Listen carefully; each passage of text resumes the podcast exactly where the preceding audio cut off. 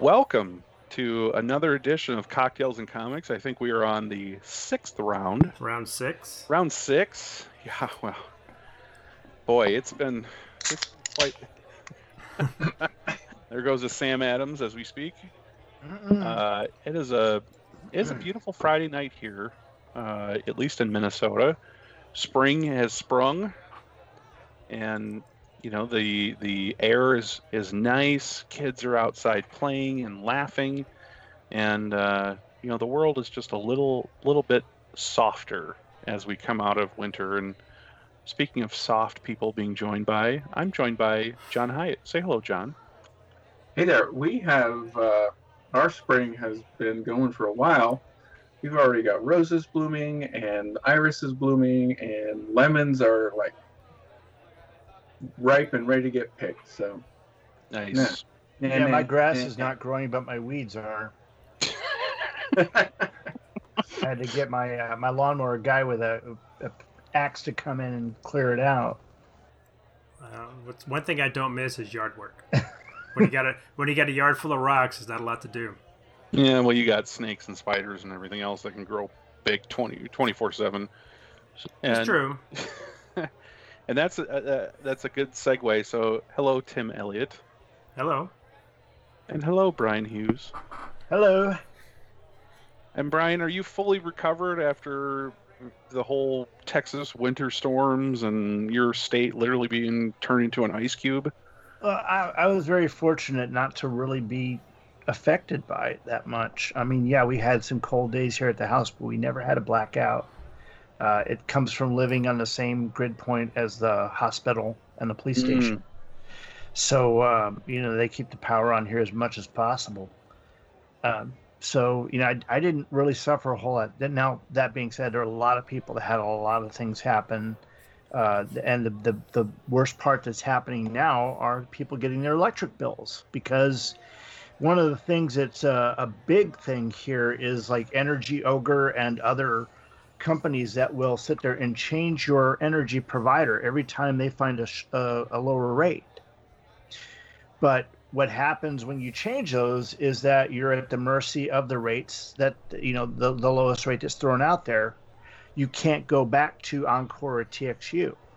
And so there was that period where they were charging nine thousand dollars a kilowatt hour or some oh other exaggerated rate. So all you know, a lot of people here that had those variable things were get, seeing very large electric bills. Um, and mine, mm, I saw like about a fifty dollar uptick on mine for that versus what it normally is. You know, each year that month. Uh, Well, I and- saw one of the one of the power companies in Texas is uh, declaring bankruptcy. Is that because they Yeah. know people aren't going to be able to pay those bills? And right, exactly. Yeah, And- deregulation! Yay! Yeah. yeah. Well, we're, we're not going to get into politics of deregulate deregulation. Uh, as you could tell, uh, I've had a couple drinks already, and we'll go around the horn and see what folks are drinking. So, Brian, what do you what do you got there for your end of week beverage? I've got another Red's Wicked Apple. It's the first alcoholic beverage I've had in over a week. Mm. Um, because uh, you know I wasn't drinking the last couple days since I had I had my COVID vaccination on Tuesday. Um, and with a bunch of stuff going on this week, I pushed a little too hard. And so yesterday and, and today I was not feeling my best, but I've, I seem to have sprung back and starting to feel better. And my arm's not sore or anything, but I was having a bad time there for a little bit. It was my first Pfizer shot. Yes, and and that's a, a perfect uh, intro to uh, you know the the states are are getting flooded with vaccine. I know here in Minnesota, the governor just said they're gonna he's gonna open it up to anybody 16 and up that wants a vaccine, which is great. I think uh, other states are following suit. you know. Nevada, yeah, we're doing that. I think at the the first of April or uh, like a little bit after that. It's anybody over sixteen who wants a shot can come in and get a shot. So which is great. My my wife put me on like 47 spoilage lists. um, and I got my Pfizer shot on Thursday. My wife got the the J and J, the Johnson and Johnson. Uh, I've heard that what we're in for, Brian, is the the first shot. Like I had a headache a couple hours after getting it, but I felt okay. My arm is really sore uh, the day after, and and you were saying just wait a few more days Mm-hmm. to see the full effects of this. My uh, my brother got the Johnson Johnson, which my brother and his fiance are considered essential. She works in retail stores, and my brother does. Um, he's in wireless too, but he does store visits, so they f- fell under that essential umbrella. He got the J and J. Didn't have much of a side effect other than just the chills. He said it was similar to like when you have the flu, where you've got your sweatshirt on and sweatpants, and you've got your comforter on, but you're still shivering Yeah. and uh, he took some Tylenol and he said, you know, the next day he felt fine. My wife the same way. She's just kind of tired today. She said more than usual. Uh, Tim, you got Pfizer too? I got the Pfizer because I, I I wanted because I hate needles. I wanted the Johnson because it's a you know one shot. But Right. uh, like, no, no, no. The the Pfizer has the highest success rate. It's like 96 or 97 or something. So just I'm getting the Pfizer. So okay, so I went ahead and went with her to get that one. And, and I have heard that the second shot sometimes will knock you out more than the first one. And John, did you already get a shot too? I did. I got Moderna. Moderna. Okay, that's the same my, my dad got, and my 92 year old grandpa got. And so far, my dad's due, I think, for his second shot in a week or so. No, no side effects on that one at all. Like he didn't say he felt anything, but there seems to be anecdotal research coming out saying the older you are, the less side effects you tend to get from these vaccines. The younger you are, the more pro- Interesting. you are to get like the headaches or not feeling well, you know, tired, kind of the that kind of thing. Well, I- when you guys Go ahead. Sorry. Well, when you guys went in, did you get a choice? Because we didn't think we'd get a choice, but when we went in, it's like you can get Johnson going this line, you went Pfizer, you go this line. So we got to choose whichever one we wanted. I I- came out in my doctor's office, and that was all they had was I was, at the convention, I was at the convention center with 5,000 other people. So I didn't have a choice either. Like I said, my wife put me on those spoilage lists, and it's so funny. So Thursday was like, I don't want to say the day from H E L L, but I was working. My wife was taking care of the kids. She had already had her shot scheduled for 11:15, so I took an hour off of work so she could leave, go to the hospital where they were doing their shots, which she said was super efficient. They had like 12 stations all set up, so they were just, you know, running through people, giving them the vaccine.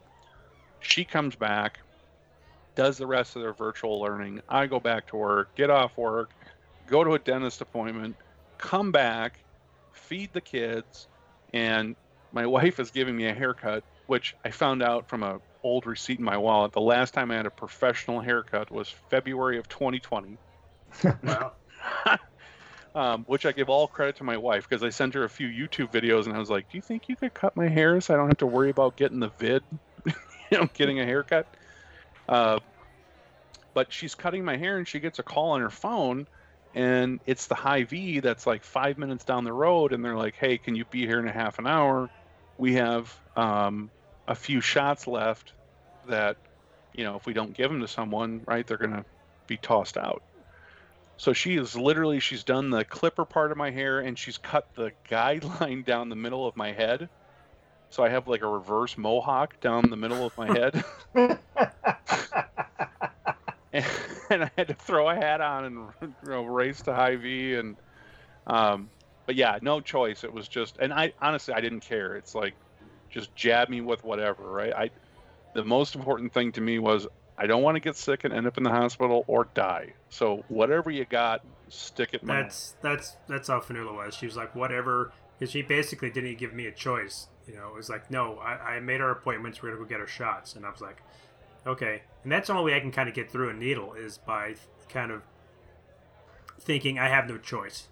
Because if I think I've got a choice, I'll walk away. But if it, I treat it like I, I got to do this, I got no choice, then I can somehow I can psych myself up to get the shot. I didn't even feel it. I didn't either. I mean, I barely felt it. The guy who gave me the shot was great. So it's all psychological. I mean, I, I realize, I know if I go in, it's going to be over in a second, and Yeah. and I'm going to go, oh, that was nothing. But it's that build up to it Right. Mhm. that every time I can't, and I'm get, I think I'm getting better about it. But uh, you know, and we're lucky that that because we work in the trade show industry, that's considered hospitality. Right. Yep. So we were able to get in, get our shots earlier. I thought at your age you'd still be considered. Well, I was, Yeah. uh, because of my age, I ca- they kind of they, those kind of lined up exactly. But Fanula could get hers at the same time because she's in the trade show industry. So I said, yeah, no, that's like, you know, just you know, She's a they child the- compared to you, right? Did you Yeah, did you kidding. marry young younger Tim? She'll say that. Yes, I did. She's she's eight years younger than me. Whoa. Was Whoa. that a big deal? Eight years? My wife's seven years younger than me. Well, considering you were ten and she was two, but that's fine. Well, that's when you, st- yeah, when you think of it like that. But no. okay, fine. You were twenty and she was twelve. How about you and your wife? Uh, we're eight months apart. Oh, oh okay. Yeah. See, like normal people. Well, how about John? Oh. John, how about you and your husband? Who's older? Uh, he is by two months. Oh, See, Okay. freaks. My mom is actually older than my dad too, so you know, I, I, I, and my wife said that there, and I, and she wasn't sure if the lady at the hospital that was like the go-to person was either affiliated with the CDC or had some kind of uh, accreditation from the CDC. But there were like, so I'll set the stage. She said when she walked in, they had a big like T stand thing that said today's vaccine is right, and they had the Johnson Johnson thing there were people in line that were like, "Oh, I don't want the Johnson Johnson. I want the Pfizer. I want the good one." And so this this this, this lady would go up and she would have to talk to them and take them on of line and answer their questions. And she said, the three or four people that she saw every single time, you know, it.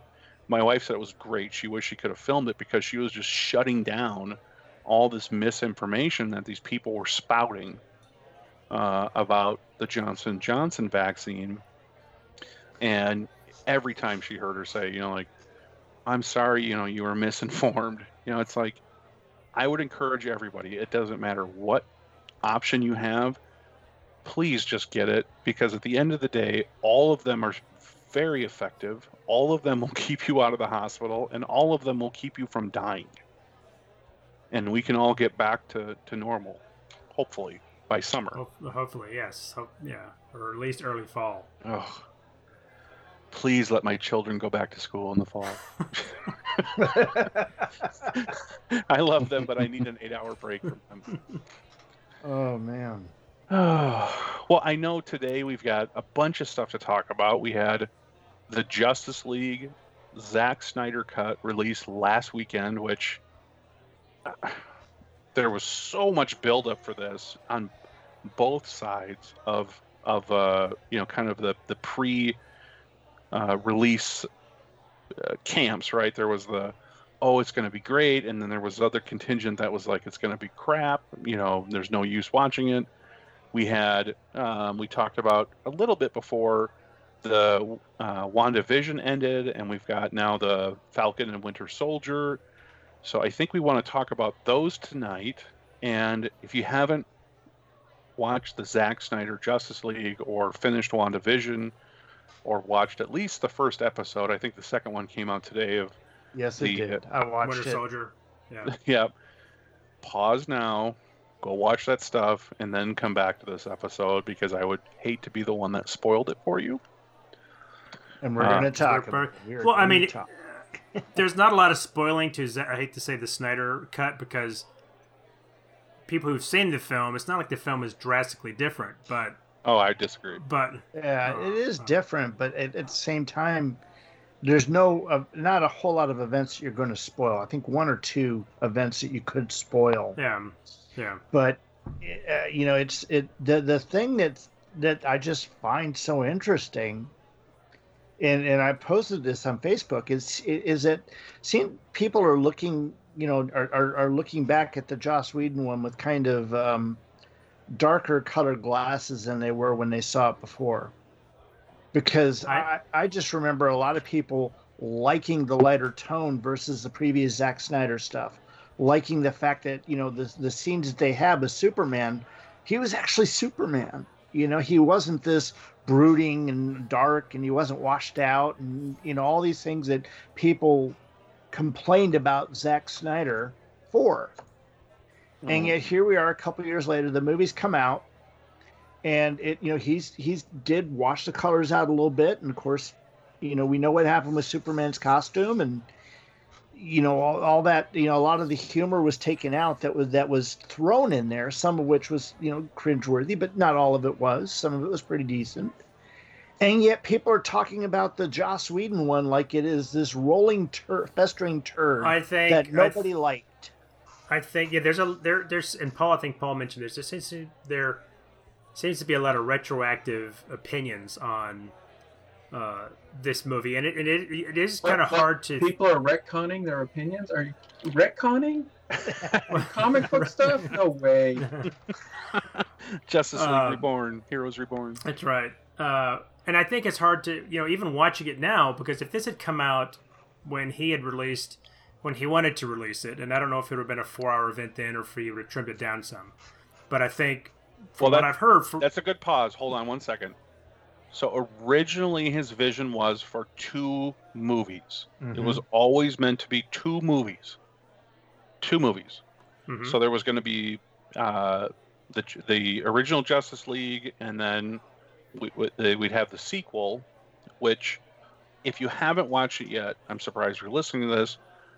The movie is the Joss Whedon cut, or Joss Whedon, Zack Snyder uh-huh. cut is four hours and two minutes, and it's broken up into six chapters where he has a title card for each chapter. So uh, for someone that has kids like me, it actually worked out really well. You can watch until the next chapter break and then go, okay, that's good for Stop. tonight. Yeah. you know, and then go, you know, which if you wanted to watch it like a series, you could. You could be like, okay, we're going to watch chapter one tonight, and tomorrow we'll watch chapter two. And well, originally i I'd heard it was going to be like a four-hour or a four-part right uh, you know uh, episode almost episodic or you know four right. hour chunks um, on hbo then he decided right. to release it as was and and i i have heard or, or, i think i've read that there is kind of a natural break about the two hour mark and i think it's maybe when superman shows up at uh, and talks to alfred or maybe mm. it's before that but there's a natural kind of break where if you were going to break the film into two that's kind of where you would do it. Uh, and I, I think the because if this had come out back in what 2017, right? And of course now we're we're we're looking at it through one. We've we've had three years of uh, what some people call toxic fandom. You know, screaming about the Snyder Cut. So you've had right. that.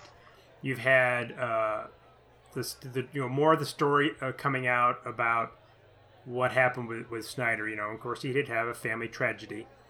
Uh, and I think the biggest thing, what, what goes to your point, Brian, is in that time, it has kind of been revealed that Joss Whedon is maybe not a nice guy. Right. And I think that is is tainting a lot of, oh, I like this, the Whedon, I like the, because people were so kind of soured on, I think, Man of Steel and uh, Batman v Superman that when JLA came, or J, uh, Justice League came out, it was uh, uh, and Whedon kind of. What are what are you drinking over? Are you doing your Blue Moon, Arnie no, Palmer I'm drinking, or whatever? I'm, I'm drinking Jam- Jameson and oh. uh, ginger ale. Oh. oh, there you go. I'm drinking some nice Irish whiskey. Uh, when so then it was it was it was lighter. It was kind of goofy, funny. It was more like a Marvel film, and I don't remember that many people complaining about it. Uh, Really? Because, well, well, the the honestly, I don't remember the kind of backlash that it was hearing from Superman, Man of Steel, and mustache. Batman v Superman. Mustache. There was a, ton, there was there was a lot of mustache humor. Oh, well, there, there, that was the big thing we're talking about. That the mustache thing, and then the whole, um, you know, the first half of the movie having a certain tone, and then it just abruptly shifts.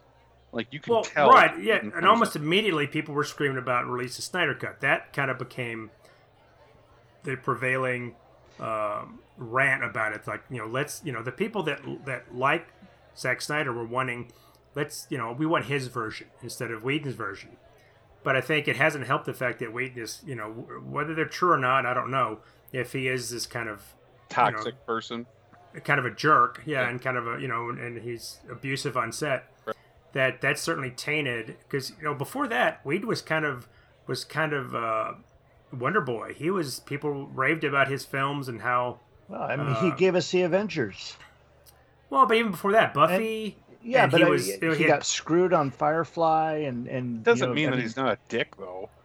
right, right, exactly. you know, Yeah, there, But there's, it- there's that whole, you know, kind of uh, blacklist thing in Hollywood, right? And so you wonder, were people ret- reticent to come out and, and talk about their treatment from him? But after Me Too, Yeah, yeah, but this felt is different, right? This is like, you know, he didn't he didn't grab my boob or my crotch or something, right? He, you know, he was just an, a complete ass. right? Now there is some merit, and I have to say, uh, what's the the uh, the actor that plays Cyborg? Ray, Ray Fisher.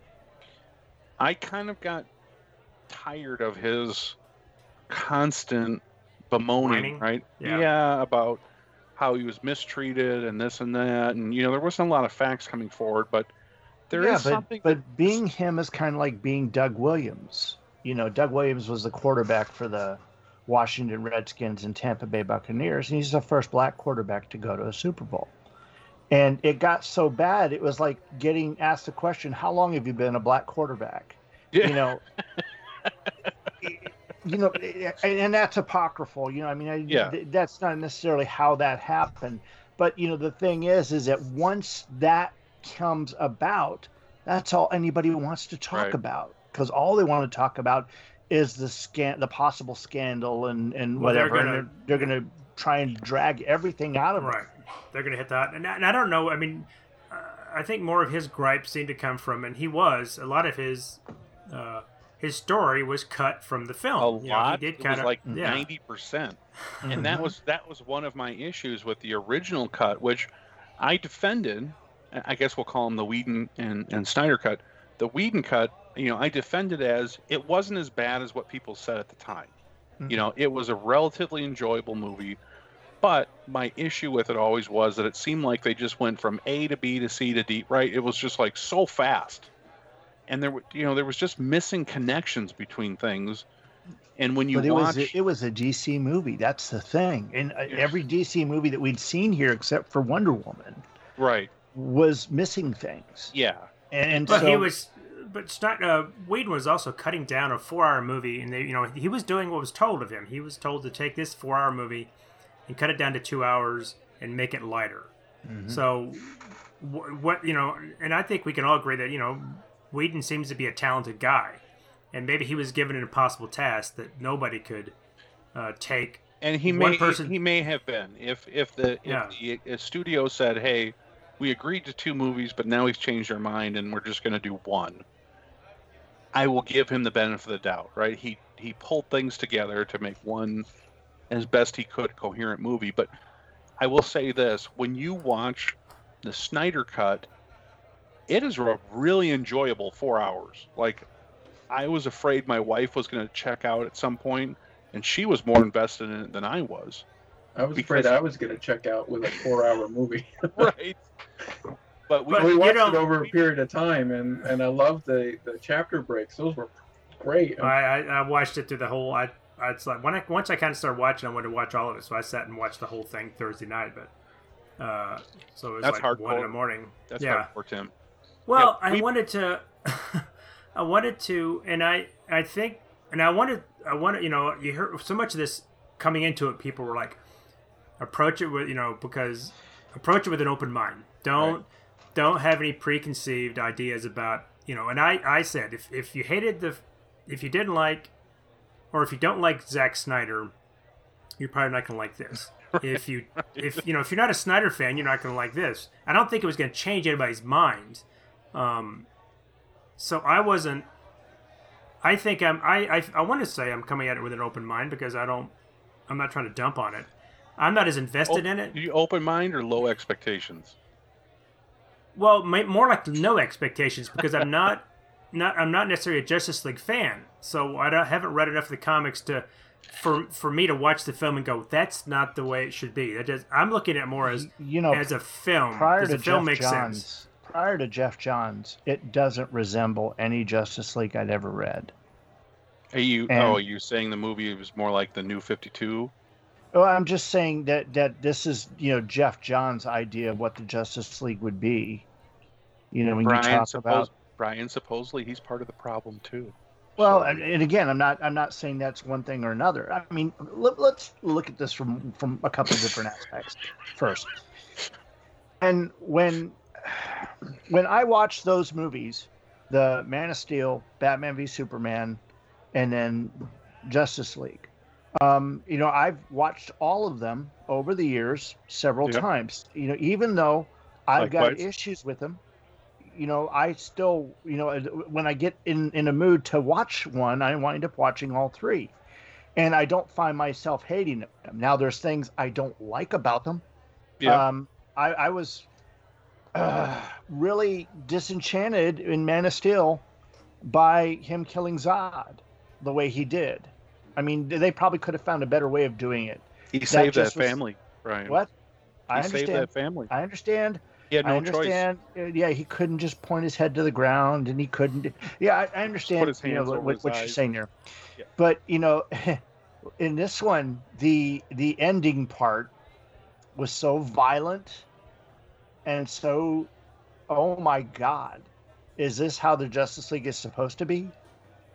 Because you know you got uh-huh. and and I'm spoilers to anyone that hasn't watched it. Watch it now before you listen to this part But because it wasn't I am Superman going that did full that. bore. It was Wonder Woman. well, I mean, And and, it and her Aquaman. Don't forget Aquaman stabbing from behind. You know, running You the guy. and through lifting Oh, do you do you count the parademons as being? I mean, they're like stormtroopers. Do you really count them as being? They, they are I- dead. They are dead. They They're are dead. I I, I think dead what's more violent, of, of the soldiers and people they've taken over. That's Right. what they are. So right? But Yeah, they're, you- you're- if you want to consider them like zombies and they're mindless, it's one thing. yeah, But let's let's talk about that opening scene with Wonder Woman, where she is throwing these um, terrorists against the wall and smashing their heads. oh God, yes, the And then blood she sm- yeah. And when she does the bracelet thing, I think she just vaporizes that guy, right? Pretty much. Well, you just see Something. his hat go He's something. He's yeah. So floating down to the ground. You know what though? But the definitely more violent. barometer, the barometer of that is my wife, and she was cheering because you, you know why that scene was so different in the original one Mm-hmm. than it was in this version, where you see Wonder Woman really plotting her attack, and then she's going after the And different she, she let people she let innocents die but i don't know how quickly she became aware of what was going on because those guys were killing people left and right from the very beginning it, it, it's definitely a much more violent movie and, and was it rated r or was it pg-13 or did it have Uh, a rating I didn't even look. I don't Uh, think it's. I don't know. There's one f bomb at the very end, but uh, from Batman. But There's a couple of F you're bombs. allowed two f-bombs in a in a pg-13 movie as long as they're not talking about the act that's right, because Cyborg has one, doesn't he? Yep. Yeah. Um, So just just so people know, again, if you haven't seen it, rated r it is rated r the Zack Snyder cut fills in all those gaps. So if you Mhm. watch the Whedon cut, where you were like, "How did this happen?" and what, how, you know, you're scratching your head like, "How did they come up with that?" All of that is filled in in the Zack Snyder cut. Um, Cyborg has like 85% more screen time than he did in the original one, and he he is like a key uh, portion of this movie. I mean, he's like uh, the glue that kind of brings everything together and figures out a lot of the the difficult stuff. well, I've heard that they say he's like the heart of the film, but to me, it felt like they were trying to put Superman in that place because the, you know, the, the, the, the main motivation for Batman's motivation, his agency is to get uh, Superman back. Right. So, and when they finally, Well, no, Uh, his agent, his main, or they get a team together. Yeah. Why Right. did his Snyder contradict himself, though? Why did he contradict himself? because I thought the whole resurrecting Superman was all Joss Whedon. And and the reason why I say that is at the very end of Man of Steel, when you know Lois sitting there, she's throwing the, the dirt on the casket as they're you know Right. closing things up on it and going to credits. You see the dirt start to move, and that the a manifestation of his power. And you Well, hear a heartbeat, heartbeat, and you yeah. know that Superman is alive, and yet they got to go through all this crap, and they modified it a little bit for Well, here to to bring him back. They, they shouldn't have had to. He should have been able to heal on his own, get the black costume. Speaking of and- which, do you yeah. think do you think Cyborg said no or go? I think he said no. To what?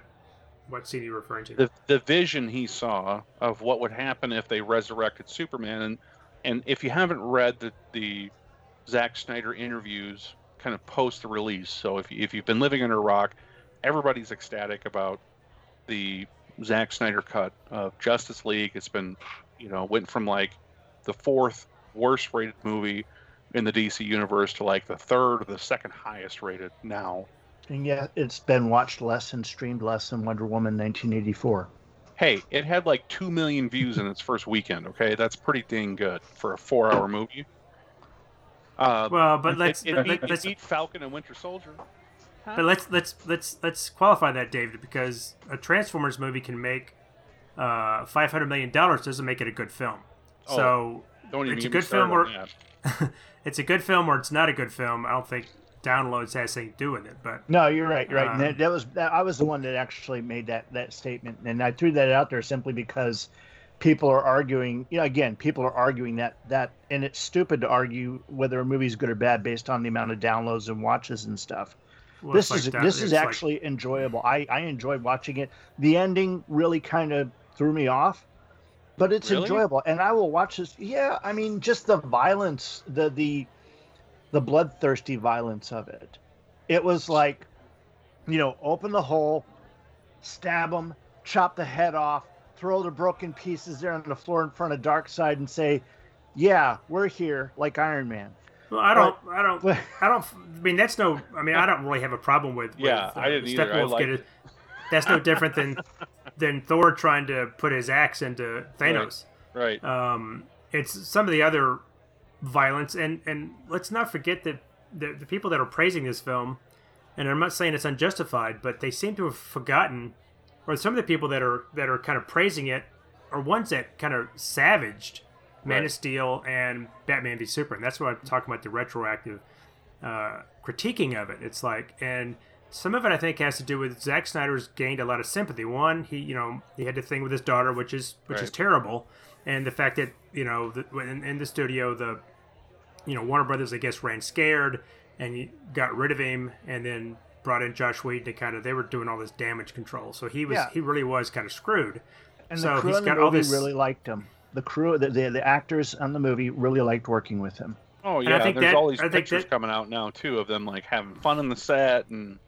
You And I know, think that's a reflection. They're trying to contrast him with all these negative stories of Whedon, who was, you know, apparently a tyrant on the on the set. So, right. so uh, uh, right there, the the film gets uh, kind of a, a boost up because it's like, oh, Snyder got screwed over, and now he's got his chance to, pres- you know, But present his did, film. You know, that's the thing is he when I did got- get when right. I, when I when I get done when I got done watching this, and and like John, my wife and I watched it over Friday, Saturday, Sunday. Right, we use those chapter breaks, you know, as to our advantage. And she was one of the ones that was like, "Oh, I can't wait until the kids are in bed, right, and we're gonna watch this." When we got done with that movie, my first thought was, Zack Snyder must be a, a true professional because after what he endured with the death of his daughter, and then having Whedon come in and having that steaming pile of a movie compared to what we saw here released last week, I don't know how he didn't go off the deep end of like, what did you do to my movie? Well, he said he's never seen the the Whedon. Yeah. Oh, I hope he never does. He's never he's never watched it. Oh no, I think Well- it's time for him to do a comparison and contrast. You know, you know, I mean, that's uh, the thing that the thing that just gets me right now is the the the people that were championing the Snyder Cut, they've kind of got this Batman 89 glow on them right now. And what I mean is back in 1989 when when Tim Burton's Batman came out, that summer of course was the summer of the bat. You couldn't go anywhere without seeing the bat symbol somewhere. I've seen people that shaved into their heads and you know I, I, I you know the the, the, the movie posters were all over. In? No, I'm just saying. Yeah, well, I worked at a mall in a in a, in a very unusual place, and so yeah, I mean, Clearly. we had some unusual customers. But Hold on, we haven't heard from John for a while. John, John, are you alive? I'm here. Whoa, you I, sounded I'm just like saying something. that when that summer happened, it was the first summer that the that the geeks and the nerds, you know, it's like we won something because this is the movie everybody wanted to see. This is a movie everybody was talking about. This is a movie that was making all the money, and it was like after all this time, people were recognizing that we were right. And that's what I'm getting from that segment right now. They're like, you know, we were right. Screw you. You know, Well, It was- it, th- that's coming out of this too. The the you know they're talking about that it was all these toxic fans that screamed and hollered and petitioned to get the Snyder cut, and that sets a, a, a bad precedent because it, it's like well now now it's like they're starting a petition to restore the Snyderverse. I don't know if that means bring him back. So oh he'll God, kind no, no, no, no, he'll- no, no, he'll no, no, start- no, no. But, but listen, listen, Brian. So the original, the original intention that Snyder had was that Injustice. Yep. So the second movie would be the hellscape, you know, the nightmare that we saw with Batman and Joker at the end, where Darkseid has come to Earth and ravaged the Earth. And then the third movie would be Flash going back in time and undoing it, so that Yeah. that didn't happen. And after seeing the Snyder cut, the Man of Steel, Batman v Superman, you know, and I'm not going to defend those, but I can see his broader picture that he was Mhm. trying to, to make, or this this universe that he was trying to make, right or wrong. And I've defended Wonder Woman 84 as a, wow, thank God we've got a movie that my you know my seven year old daughter can sit down and watch, and I don't have to like cover her eyes Mhm. because it's too violent. But I, on the other yeah, hand, but you have to cover her eyes for pa- fanny packs. of no, you should you should cover our eyes for for film quality because that movie stinks. Uh, It, oh, how much time do we have? You know what? It's it's. I- I would defend '84 as a. It's geared towards a younger audience, more in the vein of a Christopher Reeve Superman. I enjoyed it. Yeah, it's not. I mean, I I, I, I see what you're saying. she You had could sex with that guy without consent because once his face Yeah, was in her, his body. But yeah, well, body. poor- Yeah, but I, I, you know, the thing is, unless I'm stuck on an airplane, I'm not going to go out of my way to watch that movie again. That they're and two. They're That's they're the two lowest total- praise I've ever given a movie. They're two totally different movies, Brian. I Wonder Woman, the original, is a fantastic movie, but it, it is very violent. yes. very violent, dealing Yeah. with serious issues that are not appropriate for a younger audience. 84, a complete 180 from that. oh yeah, but it, I think if they had done it more in the vein of Shazam, which is really lighthearted. I mean, Shazam is pretty, pretty. I think. Would you consider that kid friendly? Uh, well, outside of the language, yes.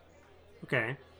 Um, and Aquaman, to a certain extent, is you know it's maybe got some intense stuff with the battle at the end, but Right. it's a little more lighthearted. But I was surprised that, and I have read that even with the Snyder cut that we got, and I, I've heard that he had shot ninety percent of the film. So the only thing he knew he sh- the only thing new that he shot was the the epilogue part with uh, Jared Leto's Joker.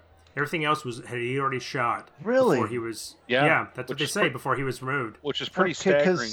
The thing is, and, and I've, I've got to call BS on that for one reason, and that is Ben Affleck. If you watch him throughout the movie, his weight just goes up and down and up and down, and it's very obvious from the chin waggle on the man. Uh, you know, sometimes he has got such a tight chin, straight jawline, and other times he looks like you know a turkey waiting to be you know basted.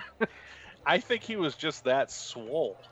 Throughout the whole for the whole shooting of that movie, and and Maybe John he's retaining re- water or whatever. as, yeah. as the regular uh, re- uh, expert on men's faces. I don't, Hmm. I haven't seen anything on Snyder saying that he reshot anything with Affleck. It was just the think. Leto. Yeah, yeah. it's- Well, I mean, obviously, because it was other scenes that we had not seen before, where you saw, you know, Bruce Wayne, and then and then he just looked out of place compared to the other things. It was it's like it was shot so out of order that you know he he just was physically different. John, It might have been. John, yeah. did you feel like Affleck's face got fatter and thinner throughout the course I- of the movie? I didn't notice. I thought, listening to Brian say that, and I'm like, uh, okay. I, Um, I, but I didn't notice it in the Whedon version either. I know there were you could tell if you put them side by side, you can tell the the weight difference or you know how he looks. And I just I didn't honestly I wasn't I guess paying that close attention.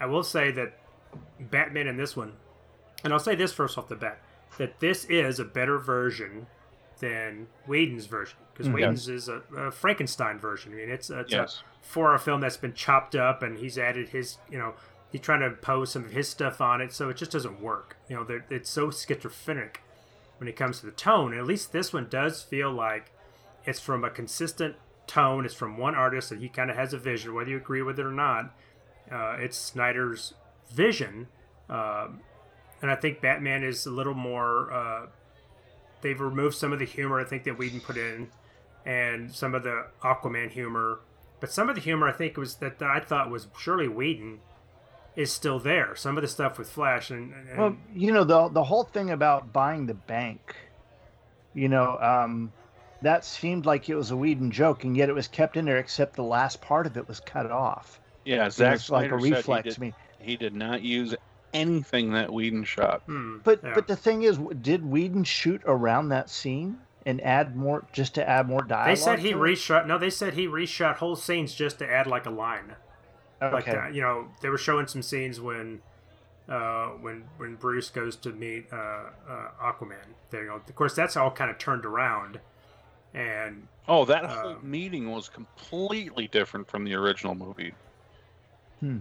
And I liked it, other than the fact that he smashes the whiskey bottle on the yeah, Yeah, beach yeah, head or yeah. that- whatever. I was like, what the hell? Why would you have broken glass all over? That doesn't seem yeah, these, very. these people have got to live here. Yeah. yeah, just for when the water's about to hit is a big wave, so that glass is going to go everywhere, in the grass, in the sand, whatever. Kids It would running around. funny if It's he started okay. Well- walking and he was like, my feet. I- And know, uh, what was the deal with the with the, the siren song at the water? And, and that's That's- that's one of the thing that I did notice in this one. In you know in in Man of Steel and in Batman v Superman, Zack Snyder did careful placement of music in there, Yes. whether it was Pearl Jam or uh, you know Leonard Cohen or uh, you know cover tunes, or whatever. And that's it, his- that's it his worked thing, very kind of- well as that kind of rock video thing persona that he's got already. But this one, the music, uh, aside from the the the soundtrack stuff that um, uh, what's his name? I can't even remember. Did all the Batman movies, all the Elfman or uh, no, um, golly, it, it, uh, Tina Turner? Nolan? Nolan? no, it's not. Tina- yeah, no, Tina uh, Turner. not Buck Nolan. Cherry? Um, as far as the soundtrack goes, it was uh, all the, the same guy that did the Batman, the, the Super, Man of Steel soundtrack, Bruce Batman v Superman, and It's it not was Giacomo. It's not Giacomo, is it? Or Pitbull? no, actually, Hmm. it, actually, it Madonna? just says it is Junkie XL on this one, Metallica? and um, that's not who oh, I was. I'd thinking of. listen to Metallica. one. I was thinking of um, and he also Well, did well, Broken Arrow. Since we're talking about music, Whitney Houston? uh, that that DeBarge? female chorus, that female chorus he kept coming back to, I got real tired of that. In certain scenes, he'd have this kind of ah, kind of in the background, female. you know, like my rendition. Uh, and I I get real do, tired I of that. yeah, I was thinking Wait, of wait, wait, Hans hold on. Zimmer. look, look out, Vienna Oh. Boys Choir. I'll tell you that. Uh, We've Okay. trampled over John a couple. John, you wanted to say something? Yes, John, from the, from the back of the, uh, the audience. I was just gonna say that, going way back, um, I like Affleck's Batman. I think he I does too. a great job. I think he's a great Bruce Wayne and a good Batman. Um, one of the things that I kind of thought interesting was the um, the, the w- way that they've kept, or in this film, how they kept a lot of the things that we've been seeing in the Arrowverse, such as the uh, Barry Allen's dad's in prison for killing his mom, but he really didn't do it. That kind of stuff. Uh, so I thought it was just paradox, isn't it? That that's from the Geoff Johns run on the Flash, and Oh, so both from of them, both of them, yeah, draw from that. Yeah, Flashpoint paradox. Yeah, so I thought it was just kind of interesting that they're sort of weaving in the the TV universe, uh, the Arrowverse, uh, sort of like how the Marvel is weaving in their their um, smaller screen production. I did. I did think, John, not to disagree with you. I did think that that scene went on a little bit too long. I was like, I get it, right? You know, like Barry's like, Dad, I'm gonna save you. You know, like I'm gonna, I'm Oh, gonna oh. help you. No, I I, I agree. I I I just. I, Who I was that you on guy, by the way? I just think it was like, interesting million that they're pulling That, those that's elements into Billy the- Crudup. That's Doctor Manhattan from That's the Doctor Manhattan. Yeah. Oh, that's okay. I But couldn't he place him. is not coming back for the Flash movie though, and they've recast him. Yeah, they've recast him already with Ron Livingston. Why Really? not? The, why not the guy from the Flash TV show? What What's his name? Uh, The well, one that- he's he's already Wesley taken- Snipes, Yeah, or we're talking Yeah. about John Wesley Shipp, not Snipes. Shipp. That's- Snipes? John Wesley Snipes. Maybe I should stop drinking. now you know why this is called Cocktails and In comments. yeah. Heavy, heavy on the cocktails. Uh, Barry, he's I'm your busy dad. now on Stargirl because he's playing Jay Garrick on Stargirl. Oh, God, all I can crossover. I can picture now is Barry Allen and his dad is Wesley Snipes. and, and he's playing at his blade. He's got the sunglasses and that kind of I don't give a shit attitude. yeah.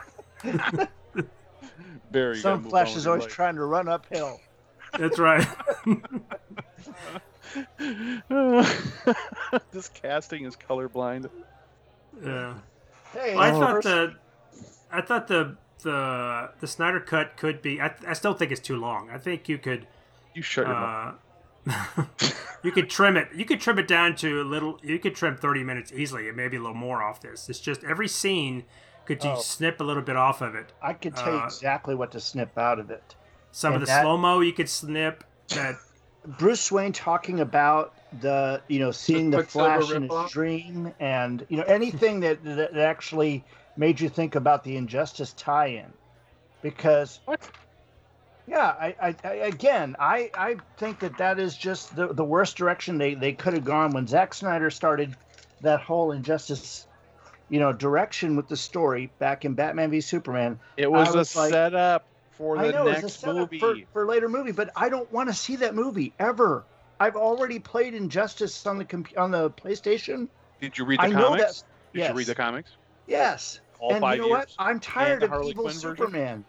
Superman. The world Don't- doesn't need an evil Superman. I mean, that's what the whole Batman v Superman was about. The fact that he's wasn't not evil. He wasn't evil in those comics. Joker tricked him into killing Lois, and he snapped. That's and not became the same- No, that's not the same as becoming evil. He took a different stance that the world needed a strong leader to right the ship. well, that's that's let's let me talk about Superman because I think Superman is ba- really barely in this film. I don't think he's in it any more than he was in the the Whedon, other than the fact he's in his um, black costume. And I think that is only to they kind of hint that is it cyborgs? You know, when they were trying to resurrect him, he's like, "This is not a good idea." That's Um, that's what I was saying. The when he whispers for a second, then it's like, no, go, and it's like, wait, did he say no or did he say go? So I I, think was the- just wondering if uh, apparently um, Stephen King does not exist in this era because they would have read Pet Sematary by now. Yeah, they did. No, there was no mention in Pet Sematary. That is apparently a Joss Whedon thing. Well, and there was no, I, you know, there's, you know, you think somebody would have thought of, ooh, what if we created a super zombie? Um, Well, it reminded me of the fact that, and I didn't even think about it in this whole DCEU. Superman doesn't have his Fortress of Solitude, does he? It's the kind ship of a- was that supposed to be ship his was- Fortress of Solitude. Right, that's what it was in Man of Steel, right? Because, and apparently in this one, it's still making him uniforms because when he walks up, Yeah. that's, Oh, I love that. it's That like, was so cool. it- it's like, well, what do you want to wear today? And just Right. putting all these costumes out. And I, I, I felt that they were by him picking the black one, that they were hinting that well he's come back, but he's maybe not the Superman who who died, hinting at if you watch the you know the the epilogue, which obviously he's Yeah. gone nuts and kind of taken over the uh, taken over the planet. But I wanted to explore more of that because you don't, other than the black suit, you don't get any really hint of that, other than when he's kind of pounding on Steppenwolf. Well, and he's, that's he's where being I, a little more vicious. I do wish that they would have pulled from the comics, or Snyder would have pulled from the comics and had what's his name, Keelix or Kelix, the robot, Comics, yeah.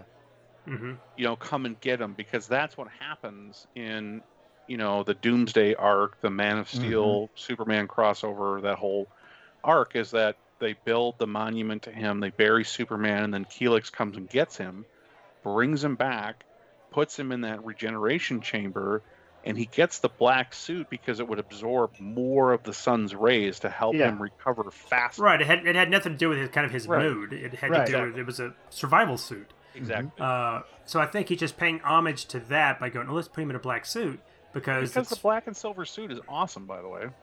it looks cool. but but you know, I argue don't put Superman in this film at all. He's not in it enough, and if, and if Cyborg's the heart, and it feels like, well, is Cyborg the heart of it? Is it his story, or is it Superman's story? Because Superman, they bring him back, and then he doesn't decide if he wants to, he wants to join them or not, and they go off on their own. Uh, I then feel don't like have him in it. Cyborg, Cyborg is the brains of the story because he's the one that puts everything together as to what's happening. Superman is the reason for them being together.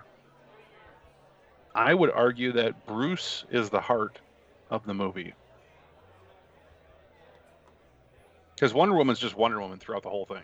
She doesn't really change. That's true, and Aquaman's Aquaman, and the Right. Flash is and the Flash is as irritating. I, I really don't like Ezra Miller as a Flash. He's super irritating. Um, because I don't think that's the Flash. I think he's playing some other character. But Can we Uh, talk about that for a minute? So, isn't Yeah. it weird? Isn't it weird that uh, he's supposed to have gotten his powers from a lab accident, right, where the lightning struck and he got hit by lightning and the chemicals at the same time, and it created this, you know, um, reaction that gave him the connection to the Speed Force.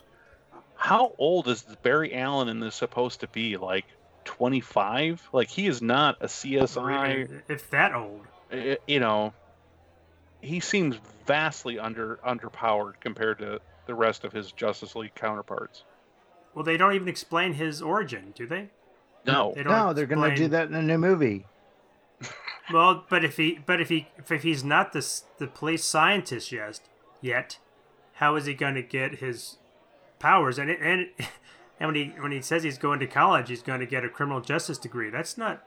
I don't think that goes into forensics. Would you be a a forensics first and then join the police force? I don't know. It didn't have to make sense. They just wanted to throw Well, that in there. I know this, what you know, but I think he's you know he's one of the, uh, and I you know I've heard that he has more to do in this film than he did in the original film.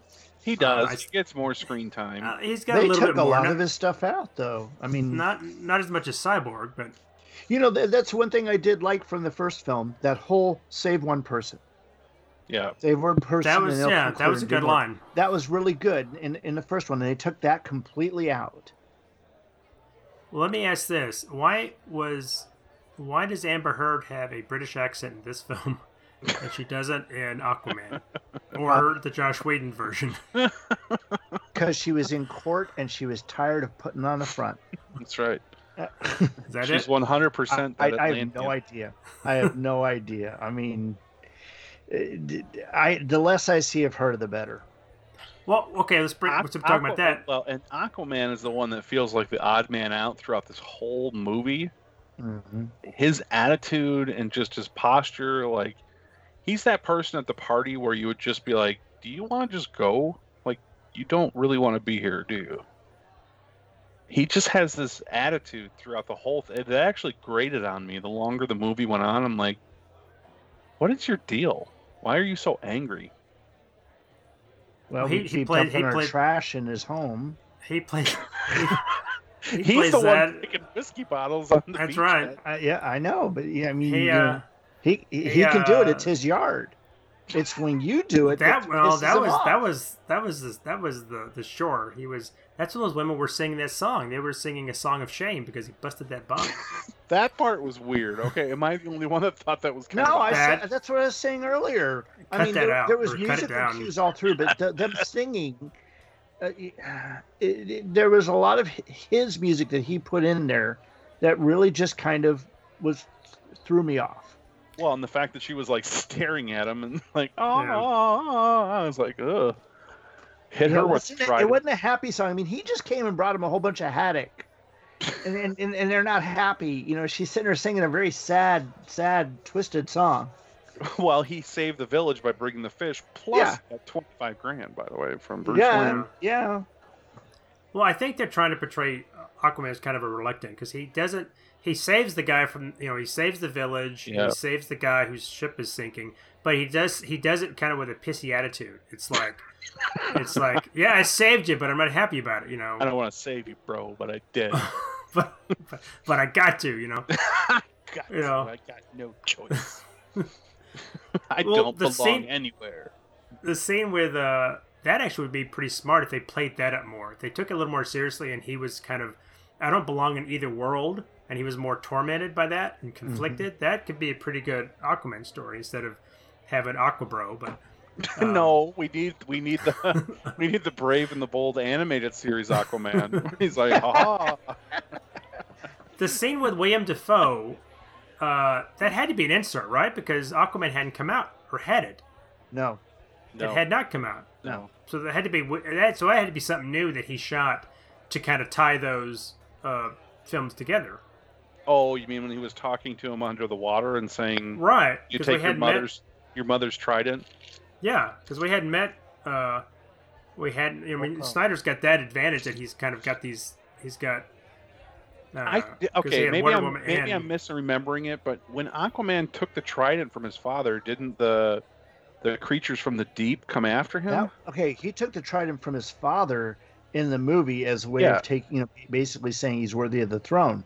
right. When in in But he got the Joss Whedon right? one, he asked uh, Mera for, he said, I, "I need a favor," and he basically got the the gold suit and the trident from her to save the Justice League. No, the- I know- thought that was his mother's trident.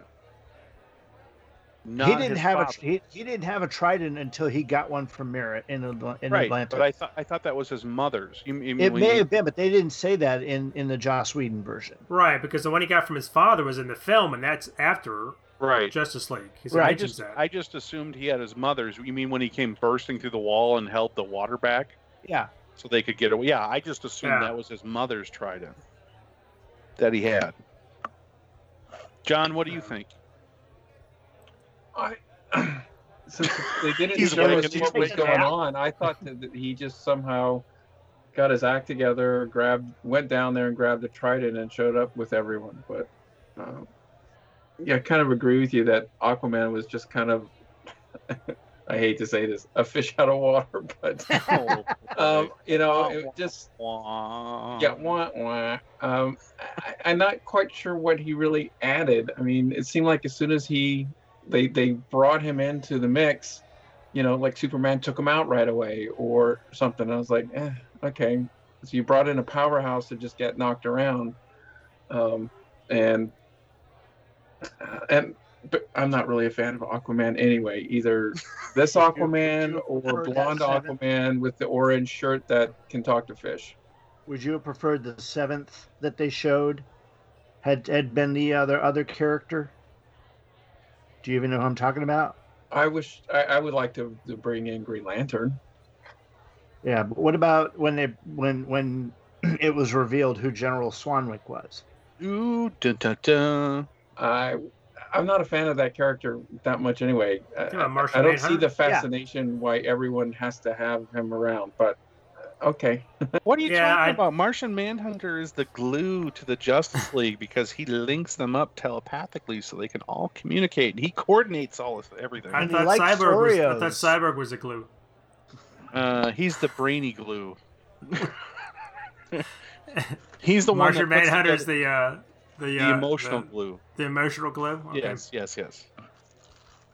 I, I, it's weird that he does a lot of setting up for making him film that he thinks that I don't. As far as I know, he's not going to go back to DC. He's going on to doing some. no, other there, stuff. there's no continuation of the Snyderverse. Yeah, but he so he leaves a lot. I think that's what the fans. in are like. fact, I think that what they're going to do is they're going to use the Flashpoint, the Flash movie, as a way of resetting so that they can have the younger Batman, you know, Robert Ah. Pattinson and and all that, Ah. and you know that's that's how you explain going from the older Batman to the younger one. All right, who's they're just eating a gonna- snack? that would work. Who's What? eating Yeah, a somebody- snack right now? Uh, I Everybody's am pulling something. out some sweet tart um, minis. I hear wrappers. I hear. yeah, I. I I I was opening up the drawer and you know pulling that that, is out. not professional, Brian. You got something against rap, uh, David? no, but I, I will say that I am disappointed as someone who is a longtime Batman fan. Mhm. I, I liked getting more of Affleck, which I guess he's getting a lot of praise for his portrayal because we get a ton more of him in the Snyder Cut. Mhm. He was really good, and whatever happened between him and Warner Brothers is a huge disappointment to me. You know, I, I, I just it makes me sad to think that we won't get whatever him and his writing partner that did like Argo and whatever. Chris other- Terrio. yeah, I hmm. think they would have made an amazing Batman film. And I- and and maybe it's because I'm in my 40s, but I can understand his version of Batman, right? That I've been fighting crime for 15 years or whatever. Like he's done. Like he's so over, you know, constantly fighting the same bad guys. Well, I think that's the problem, and I, I agree. I think that's what everybody who from Batman v Superman said that Affleck was the best part of that film. I think Snyder understands Batman, and I think he he he Affleck is good in the role, and I think he's other than you know he does murder people left and right. Uh, I don't think he gets Superman at all. I know he says he likes Superman, but I don't think he. I think he's missed the mark. And we've talked about the that. mark, That when yeah. Superman is not your moral compass of your universe, something's broken. Yeah. You know, So that's why I thought this one could just not put because you think about it, if this was really going to be, if they were going to go into uh, Superman is evil, and that's you know we've got to prevent that, then that's just he's you know he was, you know he was kind of conflicted in Man of Steel. He was kind of a, a, a dick in Batman v Superman, uh, and in this one he's like he's a he comes- resurrected dick. yeah, he comes back and he's you know he's still like oh, I don't know what I want to do, and it's like where's where's the happy Superman? You know where's the I mean at least Whedon tried to put some of that in there. I mean the, the, that was goofy with him and Flash you know saving all the Oh. people. That was stupid. But, the race at the end and then the little podcaster moment at the very beginning Awful. were actually very fun moments. awful. Awful. No, I, I like the I like the Awful. very beginning moment actually. I liked a lot. trash. I'd literally like to uh, just fart in my own mouth then watch it again. You didn't like when you didn't like when he shows up and he says I'm a what's he say I'm a big believer in truth and justice or what does he say? It's, Yeah. Um, Well, a big so believer in bad. justice. it's so bad. And the podcast part in the in the beginning is just awful. He, I don't even want to go there. I'm gonna have nightmares tonight, Brian. I can't believe you brought that up again. I'm no, gonna have I'm going to change have my- on you. Well, that doesn't gonna- work. Yeah. It's, it's it's it's okay to change subjects at this point because Yes. we've got so many other things to talk about. please do. Falcon and Winter Soldier, WandaVision, um, and uh, what else? Where was it? where are you driving this car to, Brian? Where are we going? well, let's talk about Falcon and Winter Soldier for a moment.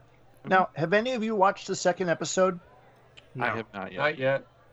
There is a bomb dropped in that one that I was just, I, I mean, I, I'm pleased as punch that they did it. I'm glad they did it. I'm not surprised they did it after thinking about it, but it was just really awesome. I think I know what it is. I, I, I think I've seen some.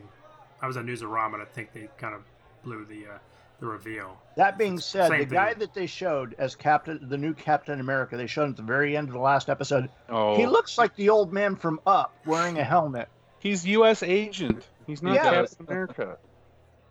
It's John Walker, but the guy they got playing him, I I know. he looks like a bonehead. he shouldn't Yeah. smile with, without showing his teeth. Otherwise, he looks like he doesn't have any teeth. I mean, he looks like someone that, that does isn't wearing their dentures. And yeah, I, I, I thought maybe that was some kind of artistic decision to draw a contrast between him and Chris Evans, because obviously you've got America's ass. Um, now we got yes. America's jaw. uh. Yeah, that guy, I, I, and I'm not going to badmouth him because obviously I just we saw him at the end of the first episode. But yes, both my wife and I were like, "Herp a derp." Like, who is that guy? well, the second episode, I'm not going to spoil anything. The second episode, the character that he portrays is not the John Walker that I was expecting. And I'll leave it at that. I thought John Walker in the comics was just kind of a cocky, but but he was strong and athletic like a Steve Rogers. Yeah, and no, he, was, he, was... he met an untimely end, but he kind he of was, fit the mold of powers, Steve Rogers. Was, he was super strong. Right. He was stronger than Cap, and um, you know because he was enhanced. Him and his buddy. But he wasn't like a. Bucky, and then later they called him Battlestar. But he wasn't like an arrogant goon. He wasn't somebody that they've hired to kind of take over as kind of a, a, figurehead and, and, and just he yeah he was cocky, but he's saying you know from the the West Coast episodes we've covered on uh, Acts of Vengeance. If you haven't downloaded your Acts of Vengeance t- podcast, go and do it right now. Super mega crossover. That's well, right. The the John Walker that that Mark Gruenwald wrote in the Captain America run was he was Guy Gardner trying to be trying to that's take a, that's over a good, Captain that's America's a good That's a good yeah. Because yep. Guy is a jerk, but he's not he's not a bad but, guy. But well, he was still a bad guy at, at first, and then when he was told, you know, we want you to be Captain America, he tried to live up to Cap standard. He tried to live up to that, and and ultimately fell short. And so after the big Ooh, battle, you know, he goes back to Steve and said, "Here, take back the shield, because only you can do it." Which, um, by the way, that was the weird thing in that first episode. Which, mm-hmm. so for those for those that uh, have haven't watched it, it is a bombastic episode. Like you've got Falcon flying through helicopters and blowing stuff up, and you got Red Wings zipping around. I mean, and a bunch of guys in Rocky they, Flying Squirrel suits. They, they spent yeah. some money on that first yes, episode. They spent big bucks, so it's definitely worth a watch. Now, um, I was confused as to how Sam donated the shield to the museum, and then literally like two minutes later in the show, this you know Jagoff has the shield and the Captain America outfit, which he clearly does not fit in. How, how did, did they did they put like a replica in the museum or? Well, even the even the the case they put it in was like a little quarter inch thick a plexiglass box. I'm like, right. that's not going to keep anybody out. So I think that's yeah. Gonna, you, uh, you figured the next day Henry Peter Gyrich showed up with a court order and said, "We're taking this and giving it to our new Captain America." Or just Black Cat showed up and just stole it. Well, hmm. I just I, have only seen the first episode, so really it's kind of hard to judge me. It looks I like the actors, I like the action, the the, the effects are pretty top rate. Uh, I just don't know where the. I know. Uh, I think Zemo's going to be the villain, right? And he pop up. And probably since um, I've seen him in costume. I've seen a picture of him in costume. Yeah, and as a comic shop owner, whenever you see a whole bunch of the same issues pop all of a sudden, um, you know, it's like, oh, somebody knows something, and they told somebody else, and yeah. it's like, oh, suddenly, mm-hmm. you know, Cap. Oh, what did I sell? Like that I've been I've had for like a year and a half, and like nobody cared. Uh, Cap. It was the first truth a- appearance of uh, Arna Zoloff. Arnim Zola. Oh, okay. yeah, something like that. And it was like, oh, that's weird. That suddenly showed. So of course I did a little investigating. It's like, oh, look at all these copies that have suddenly sold of this book. Um, yeah, I, um, I bet you Truth starts selling big time. Yeah, I yeah, give me in a whole soapbox about leaks about what's coming and who's benefiting from that, at least in the comic world. But it was an enjoyable show. I will say that. I am very impressed yeah. with what you know Disney, Marvel Studios is putting together, and and if you've read some of the interviews with the actors and producers, are saying that their hope is what they can do is they'll have their big movie releases, and then they'll have these little uh, mini series like WandaVision, Falcon Winter Soldier that will tie in to whatever the next movie is. And I think we saw that with WandaVision, which will lead into Doctor Strange and what is it, the Thor. Well, no, it's the madness or whatever that The multi, mouth- multi, multi, the multiverse of madness. Yeah. Yeah. Yes, it sets supposedly it sets that up or at least plays into it, and I can totally see that. I don't know what they're going to do with the Falcon and the Winter Soldier, but I'm all for it. If we're going to get you know eight nine episodes of virtually movie quality special effects and you know uh, screenplays and high caliber actors and actresses, uh, that's good for me. I'll take it. It it's good, but I think let's let's jump to WandaVision because I- we really can't talk Yeah. much more about um, Winter Right. Soldier, and which everybody's watched all of WandaVision. I kind of burned through the last five episodes. Uh, it can be a little detrimental because that I felt at the end it was a little of it was a little Iron Man two ish where they're trying to cram some stuff in and kind of shoehorn some some stuff in because they have to establish it for so they can use later and it's mainly um, uh, um, uh, Carol, not Carol Monroe. What's what's Captain Marvel's name? Um, Monica Rambeau. Monica Monica, Rambeau. Yeah.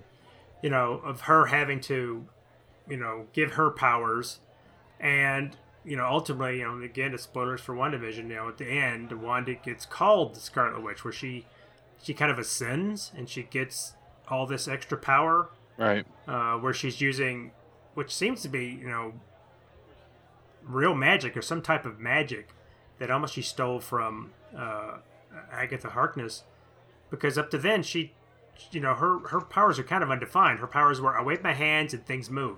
That was her power. You know, this goes back to uh, Age of Ultron, and I, I, I recently watched it um, again, and you know the opening part with uh, Strucker and the other guy. It turns out, of course, they experimented with a ton of people, and the um, hokey pokey Loki stick, and they were the only The ones to survive it. The you know Loki scepter, which had Yeah. that which had the the Mind Stone in it, and they were the only ones to survive the experimentation to gain the powers that they did his super speed her um, hexing or whatever you want to call it. And what that is supposed to lead you to believe at least in my mind is that they were you know mutants or whatever you want to call the metas that already had some ability maybe it not manifested itself yet and the stone just like crystallized that and enhanced it or gave them power beyond that so that yeah she's got this hex ability but she's got some other ability in there call it magic call it whatever what you will Well, that's just it. The, even even the actual, if you read the the OHOTMU on Wanda, that she studied with Agatha Harkness, but she never mm-hmm. actually cast spells. She used the magic more to uh, refine her own powers and to kind of focus them, so she could maybe control whatever kind of uh, the probability field was going to be a little better. It wasn't like she actually cast spells. She used it more as a like uh, like a, uh, exercise or a some place to, to you know to kind of hone her skills. And in this one, it seems that she actually has now, because doesn't uh, don't they tell her that she has more power than the Sorcerer Supreme? That's when they name drop. Uh, yeah that's Stephen so- Strange. Yeah. Something like that, yeah. And so I was a little ups- I mean, I didn't. I wasn't crazy about them making Harkness a uh, uh, a villain. No. Or if, you know, or if you want to call her a villain, she was the antagonist. Uh, and it and it kind of you know the the last episode or I guess the last episode kind of basically you know boiled down to kind of a fist fight. Uh, so we could get Wanda where we wanted her, and kind of Agatha's off the she's kind of off the playing field, but she's still there. And we were able to get Vision as a White Vision. We kind of were able to bring him back Right. um, so that later in a you know in a film you know you could see that coming when when illusion vision tells white vision that you know, hey, you're just you're just as much as like I am. You're Am I- you're a real, I the real you're a real boy or are too. you- Are you the real Vision? Yeah, Or you're a real boy real too. Yeah. Schrodinger's vision. right. uh, you know, and Wanda basically, you know, and uh, I'd say when she, you know, she's walking out of town and she's talking to to Monica, she's like giving her an apology. She doesn't apologize to the town folks at all. It's like Mm. you held them captive for I don't know how long, and kind of they were kind of in a mental torture. And she's like, "Yeah, they're still gonna hate me." Well, yeah, they probably do feel a little animosity Yeah, I- towards you. you know, at first you kind of once you get over the first two episodes where you're like, what the hell's going on here? And Yeah. what is the show? You start to feel bad for Wanda, right? Like she's dealing with the grief of the the death of Vision. Um and and it was hard as a comic book reader because you had Wiccan and Speed who are comic book characters.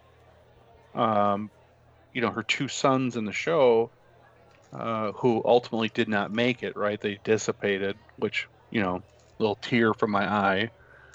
Um, you start to see her as the villain towards the end, like like um, you were mentioning, Tim. You know, when the hmm when the people snapped out of her spell, they were like, you know, oh my god, check on my kids, you know, or like where am, I you know, like, oh my god, you know, like they're just so disoriented and they were fighting against what what Wanda had cast, and it kind of puts her in a different light of like, uh, is she really a good guy?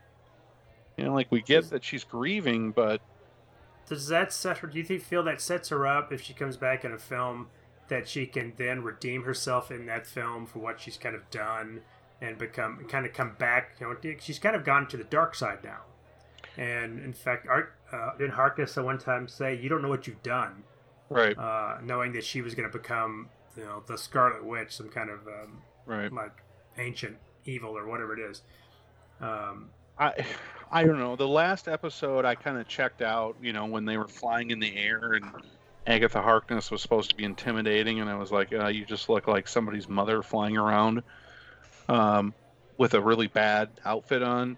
You know, mhm. that that was my one knock against the show was that you know, Agatha Harkness never really presented much of a threat to Wanda. You know, there was no uh, imposing danger, you know, or like, oh, she's so evil, you know, like you're not going to get out of this one, Wanda. Uh, even when they were f- tussling in the air, Mhm. uh, you know, that's that's my one knock is it just didn't, you know, it wasn't really threatening. It wasn't, uh, you know, for lack of a better term, it wasn't scary. Um, and Well, nothing. I think, yeah, well, I think up to then, this, the episodes are pretty smart. Especially, like you say, if you watch the first two episodes, you're like, "What is this show?" right. And then it slowly starts becoming something else, and I think it's pretty smartly written. And then the end, it's just it's just fisticuffs. It's just a Yeah. big uh, a big battle with, and I will say the the who's the the guy of, of sword, the head the head guy that keeps trying to break into whatever his whatever his name is. The guy that was kind of a jerk, the one they end up arresting at the end. Yeah, he's like generic evil government white guy. I'm like, Yeah. come on, we can do better than that. This Yeah. is, and I thought he was gonna because when he's, he he's when- the Peter Gyrich.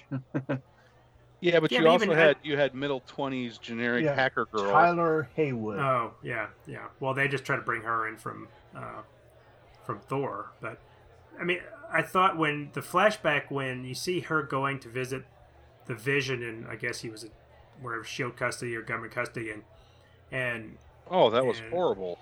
Right, and there was an you know, it was I was thinking homage to John Byrne there, when he's got him all kind of dissembled on Yeah. the floor, Yeah. Mhm. and she says, "No, let you know." She says, "No, let let her see what what he is," you know, and she says, "You know, he's, you know, one, she he's like, well, he's got a billion dollars worth of uh, vibranium in him. Right. We can't just let him go. You know, he's a, he could be considered a weapon, and he he seems like he's a little more sympathetic towards her by letting her know you you look and see what he is and kind of make up your mind that look, you know, you, you this is how he is. He, he can't Right. go. We can't leave.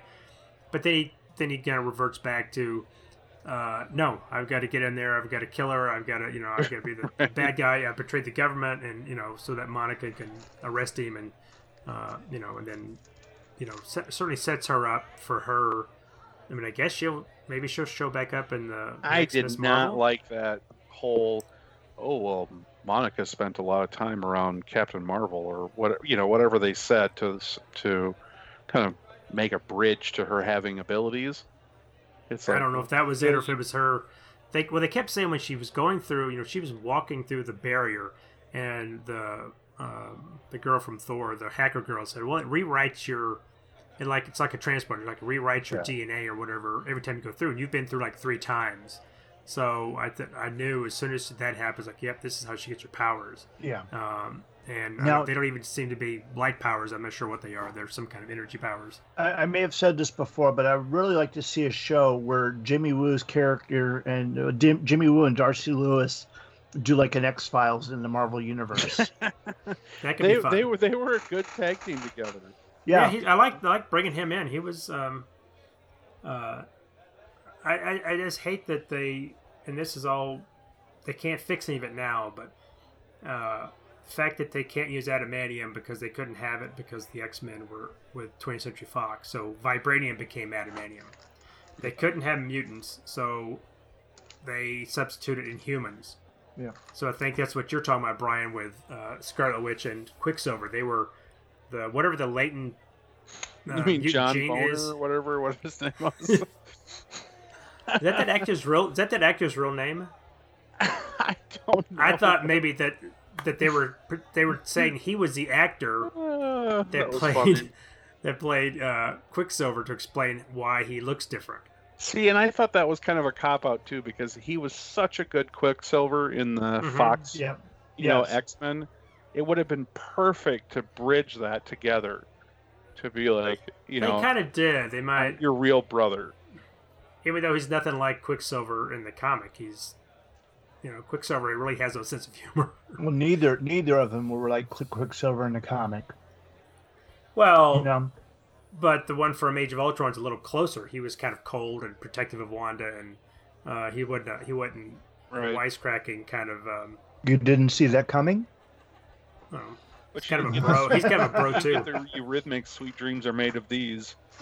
Mm-hmm. You know, montage of him saving all the X Men. Yeah, they had to revisit that and um, not Phoenix. Apocalypse. Was, uh, Apocalypse. Uh, Apocalypse. Oh. Yeah. But um, is that the kitchen scene? No, it's the scene where he the mansion's blowing up and he's saving everybody. Oh yeah, yeah, yeah. that's one. And it, that's that's when Havoc is like, "Oh yeah, Havoc didn't get out. He's dead. Okay, well let, us go on and do something else." he gets so dismissed so easily. Uh, um, but overall, I, I, mean, I liked it. Uh, I thought it it uh, it could have been it could have stayed with the weirdness and kind of ended that way without having ended with a big battle. I would have kind of wished they would have kind of embraced it more and just really done something different. But well, I, I will say this is the golden age of first of all, like superhero content on the big and the small screen. Um, joke. You, you know, the fact that we have you know, between HBO Max, right, with the Justice League Snyder cut, and yes, I'm trying to wrap this up. Um, you get an amazing, you know, four hour plus extravaganza movie. That's and what this podcast is a four hour extravaganza. uh, that's how I made my first child. Uh, but I'm ching. Hey, one uh, of the things that I was a little disappointed in was the um, the scar she's the scarlet witch like she's the yeah. phoenix it's that whole yeah. bringing that aspect of things kind of into this and yeah the um um the whole agatha harkness i mean uh, i was like i guess i was resigned to okay they're going to make her not be the helpful but I thought it would have been cool if at the end, when she was getting all of her powers leached out of her, that she did turn into the old lady. you could bring in Jessica yeah. Tandy to be if Jessica Tandy was still alive, she could be the new Agatha. Uh, should be should be perfect for that. No, or, been, no, Bea Arthur would have been perfect. or, Angelica, Anjelica Huston could do it too, and she's about the right age. But I thought it was I thought it was like oh maybe that's how they're going to bring in the the old lady uh, Agatha Harkness because early on when she was when she had the bunny, she was uh, petting it like Agatha Harkness always did Ebony. Uh, the way she held her and scratched Ebony's head. So I think that, that was pretty interesting of the actress to pull that out. But Uh, Well, and, I, they and could- I'm with you, John. I thought when they had their battle, she would age, and that would be, you know, kind of the. She was using a spell to make her look more youthful or to be more youthful, Mhm. and was disappointed we didn't. Like, Again, like it goes the Red back. Witch in Game of Thrones. Yeah, it kind of goes back to the, you know, she really wasn't intimidating or scary, you know, as like the big bad. Well, they should have dropped her as soon as she revealed that she was a witch. When she has wandered kind of down the basement, that's when she could should have dropped her disguise, and she should have been an older woman. Yes. uh, and then she could have been that way through the rest of the you know the rest of the, the show. I think they might if they want to take Wanda down a darker path in a, either a f another film, I guess, or in a film, maybe Doctor Strange. There may be a point where she feels she's kind of getting out of control, and she will go back to Agatha and ask for, who seems to understand it more, and ask for guidance. You've got to help me. You know, I've lost control. I can't. You know, you've got to help me and uh, and she releases her from her kind of trance as being the, the nosy neighbor, and she will then become her kind of mentor and maybe teach her so that Wanda can be come back to the light side. Well, some side. people have said that it's setting up uh, Wanda for House of M. Right? We got Hmm. Civil War, and so is the next step then House of M, right? Where she, Secret You know, Wars is next, though. spoiler alert, right? She says no more mutants, and boom, right there. But don't, but don't we have to establish mutants first before she can say no more mutants? I mean, Do we? uh, I think the multiverse of madness, like the Flashpoint, like we're talking about with Batman. Yeah. Multiverse of Yeah. Madness is going to open the door for mutants and and other you know other things, so that we don't have to have a big explanation of why the Fantastic Four and the X Men all of a sudden exist on this Earth when they didn't. Where like where Right. it was you know Reed Richards before during the whole Thanos saga. I want I want Boom. them to, Sit to, home do, Maury. to do the FF justice, they could bring them to into current continuity as having been maybe off in space. They are explorers. They've been off in space. They haven't aged. They've come back, and then we get their origin story where it's set in the '60s. Uh, Or, or they were in the talked- negative zone. well, that's even better. Uh, we haven't talked about the at the teaser with the scroll. Which, Hmm. by the way, before I forget, so one of my favorite comics in the last few years has been Spider-Man Life Story, where Spider-Man, we see him as he was, you know, with Amazing Fantasy 15, Spider-Man 1, and then he ages real time. hmm They are doing the same thing for the Fantastic Four, Oh. which will be releasing in May as another six-issue series where they're introduced as if as they were in the 60s and real time passes. I've read. Uh, I don't have all the issues, but I've read the first. I think I've got four of the six issues. Because Bagley's doing did the art of the Spider-Man, didn't he? And it Bagley? was. Uh, it was. A, I believe who so. did the? Was it who did the writing? Was it Chip? No, I think it was Chip's Zar- uh, that's what I'm, yeah. Who did? Who's writing the FF? Do you know? I can tell you in just a minute. It is not Zdarsky. Well, while he's looking that up, I have to tell you guys that we have competition. And I'm posting into the little Facebook uh, Messenger thing a link to a YouTube video from the, this these three people. This guy reviews comic books with his two daughters, seven and ten years old. And today he released, or he released, yeah, a video today where he reviewed She Hulk number one. The John And- Byrne or the original? Yep, John Byrne. John Byrne. And those girls were all over it, man. They were all over it. We have competition now. We gotta take those little girls out. That's right. Kill them in the crib. I mean, it's possible that they could, you know, be in the same vein as what's his name, Michael Fitzgerald Troy, that that's you know been posting things on our feed and it's pretty good stuff. It, his latest one was uh, Blood and Trenches by John Byrne. Um, and he does he does these YouTube videos of them. Um, I haven't been able to watch a whole lot of them because it's it's a lot of time. You have to spend watching a video rather than just listening. I mean, I can listen while I'm driving or shopping or doing housework or you know, raising my son. But you know, this is you know too Oh, much of an effort. Your, your son's at the age he can he start raising himself. You don't have to do anything else. Oh dear God, no. He'll be driving soon, won't he? um, he uh, he's two years away from driving, There you go. and uh, he is uh, he's at, at at an awkward age. You know, he's he's really really good, incredibly respectful. Everybody that meets him likes him, but if you set a pretty girl down in front of him, he loses his mind. He doesn't know what to be, who to the, all the blood flows down. You're gonna have that talk. You're gonna have that talk with him, Brian. I can't think Oh, anymore. I, I've had a number of talks, especially this last week. I just, I wish I could share with you the drama. The next the next time we meet for cocktails and comments, bring him on. we'll all Cocktails get a and little comments. yeah, cock, cocktails and comments. Aren't we commenting on everything? Uh, speaking of which, I just put Fantastic Four Life Story number one in the uh, Facebook chat. It releases May 19th, and the writer is Mark Russell. Oh, I don't know. No Mark Russell. difficulties, sorry. says in the tradition of Spider-Man life story and in celebration of the FF's 60th anniversary comes this series setting the lives uh, of the fanta- fa- fabulous foursome in real time across the years. Amid the backdrop of the Cold War and the space race, a terrible accident gives the Fantastic Four great powers, a terrible secret, and entangles them in the history of their planet.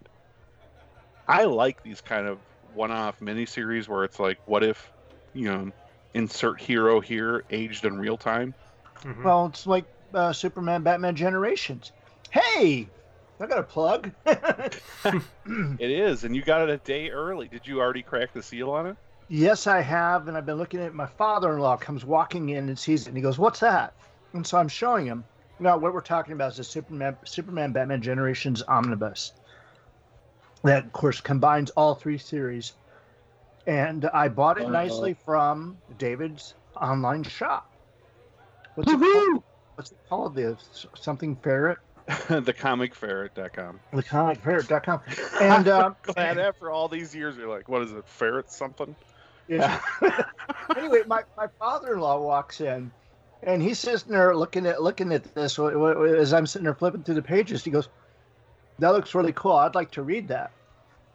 And I'm sitting there looking at it, and I look at him, and I realize the only place he ever reads is the bathroom. And I'm like, uh-uh, not gonna happen. No way, uh-uh, no way, no how. Buy your own. I, I, Yeah. I guess I could let him have the trades. Tell him to take his filthy hands off of it. yeah, exactly. Look at his phone, like all the rest Right. of us normals. Our house just you know you you you have to open all the windows every time I'm Good God. sorry, you're not bringing the seventy-five dollar omnibus into no the uh-uh, no into the I, can. I, I, I I refuse to allow it right. It's, Yeah, it's like on you. Seinfeld. You take it in there and it gets marked. It's your book. Yeah. Why? That sounds like a perfect place to end tonight's cocktails and comics. oh, Kurt Please. didn't even get to join us he so badly wanted to join us Yeah. Please don't read your omnibuses and trade paperbacks in the toilet.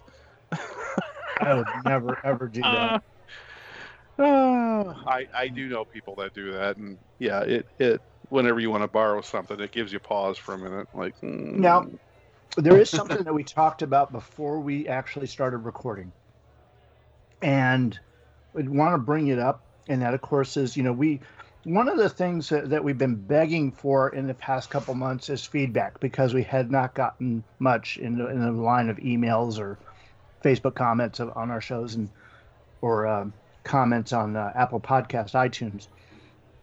And we did get one recently and we'll read it on the regular on the show proper but one of the comments that was made is that uh, on a recent episode, and it was the one with Gene Hendricks, where we were uh, talking about the Avengers issue.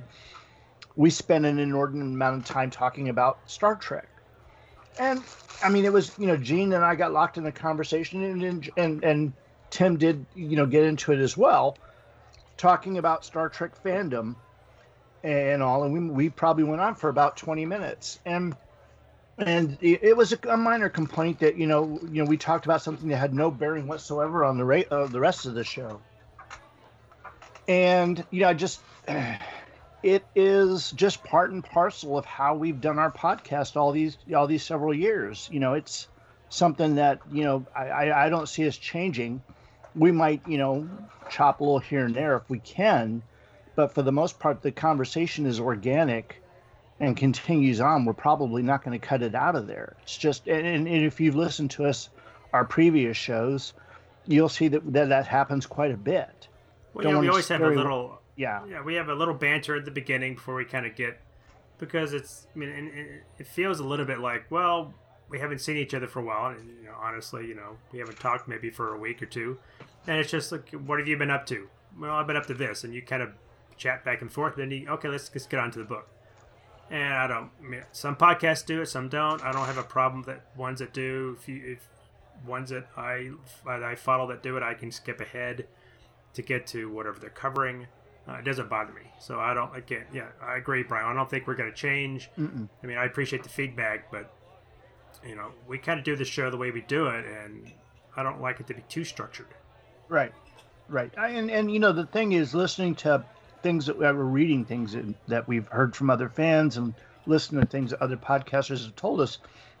We're kind of like the tomato soup of podcasts. We're comfort food. You know, we're, we're something that they always know what they can get from us, and that's why they keep coming back. So yeah, yeah sounds like my wife. I don't see much of a reason to change, but we're the cozy blanket of podcasts. yes, we are. We are the knit sweater of podcasts. That's right. that should be a, a, like a category for a podcasting. We're the Afghan of podcasts. We're the spandex costumes of, of podcasts. We're the snuggie of podcasts. we took it too far. It's going Not quite sure back, what it is. Back it up. Dr. P's and crowns have uh, David had. Quiet. Shut your mouth. Oh, that oh, I'm ready, that. I'm ready that for a refill too. David is decompressing. He's had a hard week. I have had a very hard week.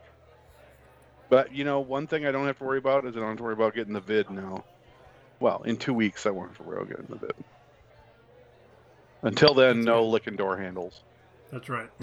There's, and of course, the Quantum Cast, run by Gene Hendricks, is also a part of that. And I forgot to put that in the notes last night when I posted the show, and Gene's upset.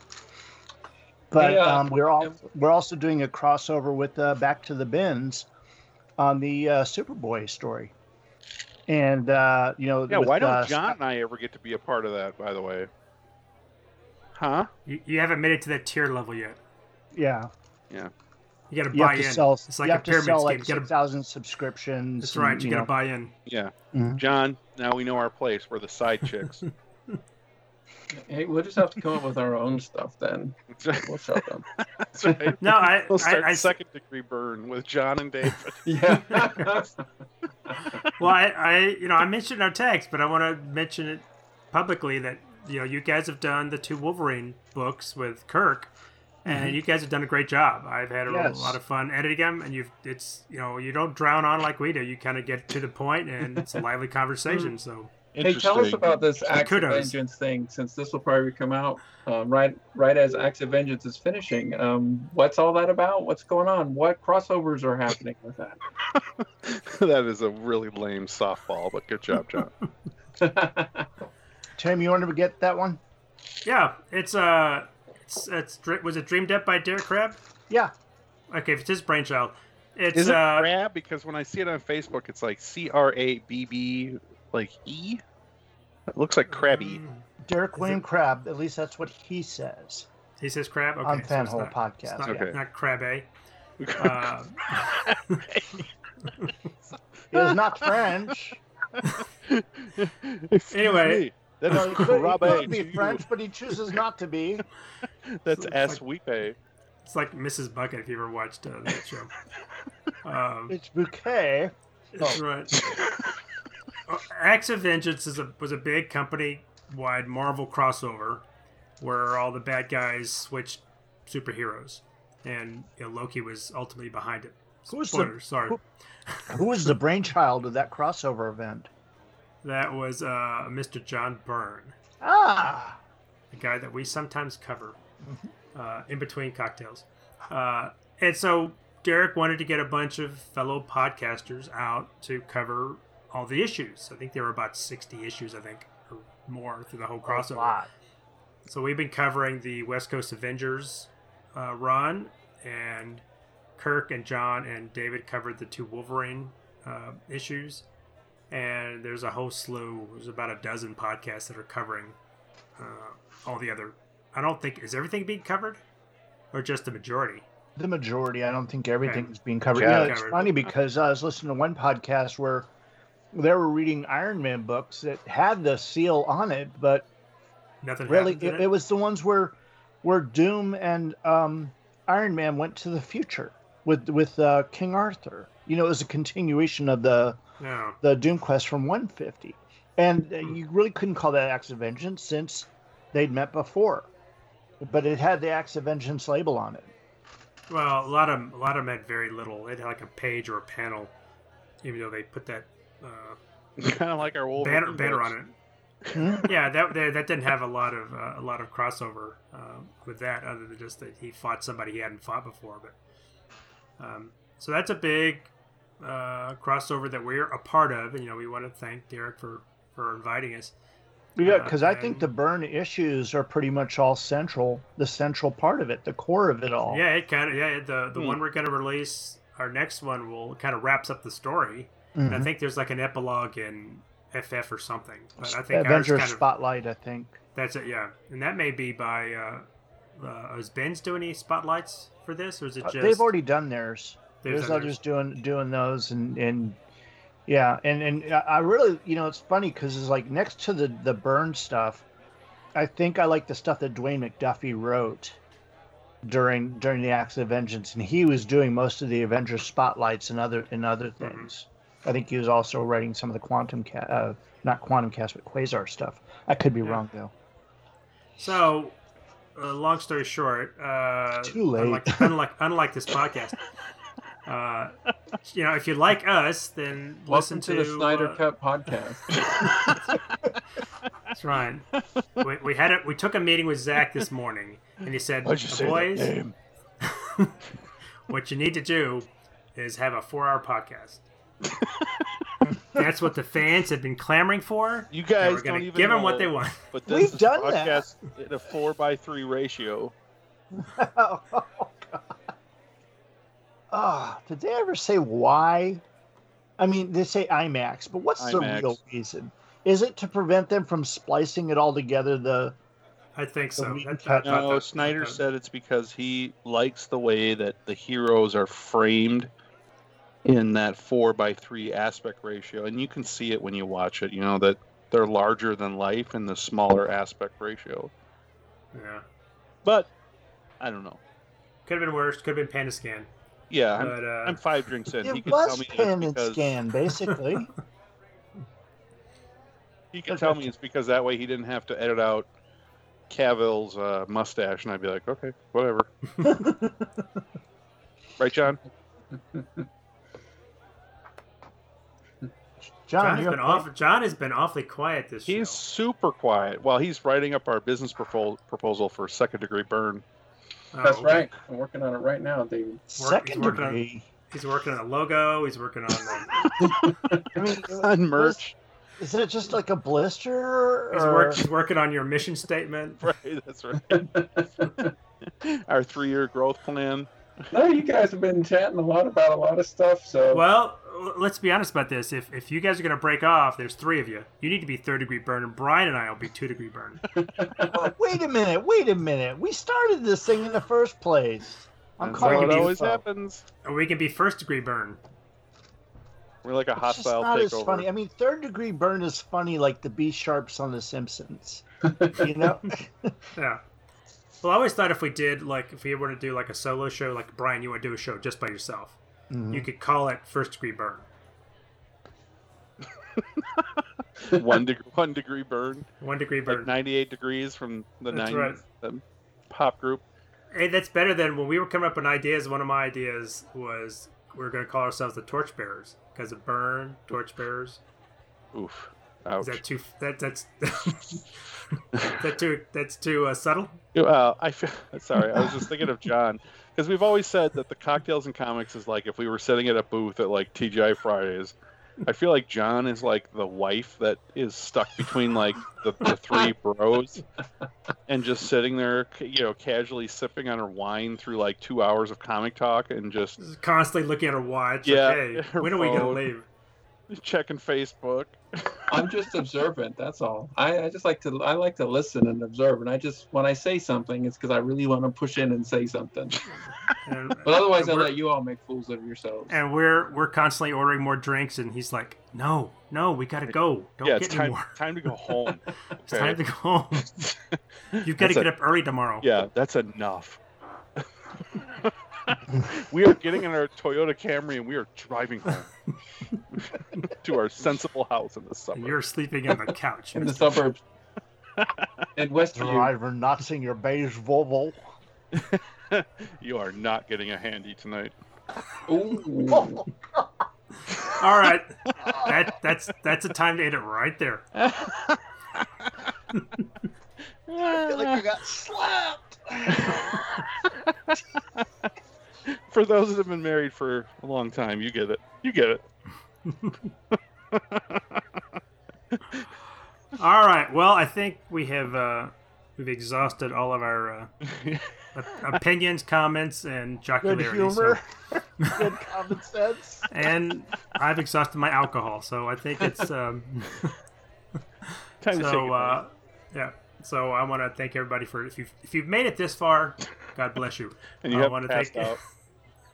Thank you for uh, um, for downloading and listening, and for uh, cocktails and comments. Comments. Cocktails and comics. Oh Blow my into a balloon. Go ahead. Cocktails and comics. My name is Tim Elliot. Hey, hey, don't make don't make fun. Um, this is a non-bullying podcast. That is true. I Uh, apologize for my right. actions. I see That's you. right. I feel you. I understand right. you. I'm writing up your. Uh, that's right. I'm writing up your uh, cancellation papers right now. Um, I go on a getting on social media. counseling notice first. Okay, you need to progress me through the discipline steps. no, you're just out of here. No, no, uh, no decision day. Nothing. That's how, that's how we work at Third Degree Byrne. I want my union rep, John. Hey. I, I, I, we're gonna we're gonna have to talk about this offline now. We'll fix this. All right, everybody. I think your um, employees here. I think that's. Um, I think we can sign off. So. Yeah, let's sign For third off. degree Byrne, I want to say thanks to everybody. I want to thanks for you guys for hanging out. It's always a blast to get together on a Friday after a long week, uh, have a few adult beverages, and just BS about stuff. Um, so for third degree Byrne, I am Tim Elliot. I'm Brian Hughes. John Hijatt. Dave Thompson. How do you say that name? And we're out.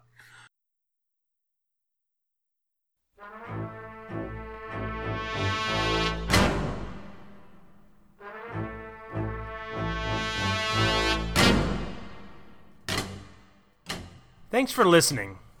You can find us and many other great shows at twotruefreaks.com. That's T W O T R U E F R E A K S dot com.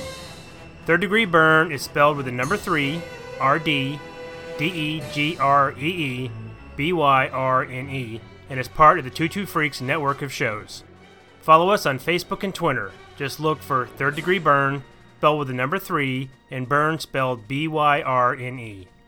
Compliments, complaints, and recipes can be sent to gottagetbyrned at gmail.com. That's G O T T A G E T B Y R N E D at gmail.com. Drop us a line and tell us how we're doing. Till next time, this has been Third Degree Byrne. Some men aren't looking for anything logical, like money. They can't be bought, bullied, reasoned, or negotiated with. Some men just want to watch the world burn.